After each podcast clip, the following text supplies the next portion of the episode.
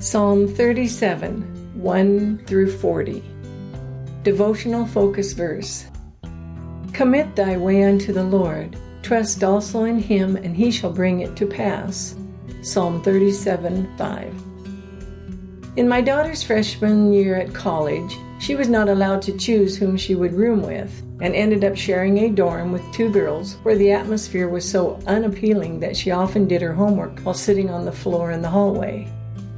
While God was with her and she knew He was in control, that experience made her especially concerned about whom she would live with the following year. As her sophomore year approached, she was allowed to choose a roommate, but she was reluctant to depend upon her own limited knowledge of the other students. She knew the best way was to ask the Lord to find a roommate for her. After she prayed, however, Several weeks passed with no sign of a roommate. Many times my daughter thought of someone she could ask, but when she considered taking action, the Lord checked her heart by asking, Didn't you say that I could choose a roommate for you? As the deadline approached, it became more and more difficult to wait and hold on to her trust that the Lord would bring someone to her in time. Also, she experienced pressure from others who thought she was being foolish in taking such a passive role. She had committed to waiting on God, though, and less than two weeks before the deadline, a girl she barely knew asked to room with her. The two girls quickly found that they had much in common, including a shared interest in athletics, hobbies, and religion. They even speak the same second language. They received the same honors at graduation and both received the baptism of the Holy Ghost during their college years. Now, several years later, they are still the best of friends. My daughter could have relied on her own judgment to find a roommate, but the outcome would not have been as good.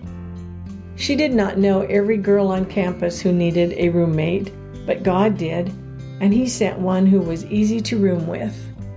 My daughter could not see the future and know that she would need encouragement during that year, but God could, and He sent a Christian roommate for fellowship.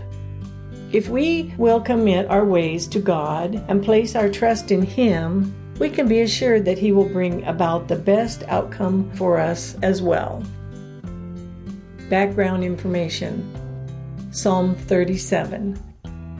Psalm 37, another wisdom psalm, was written by David in his old age.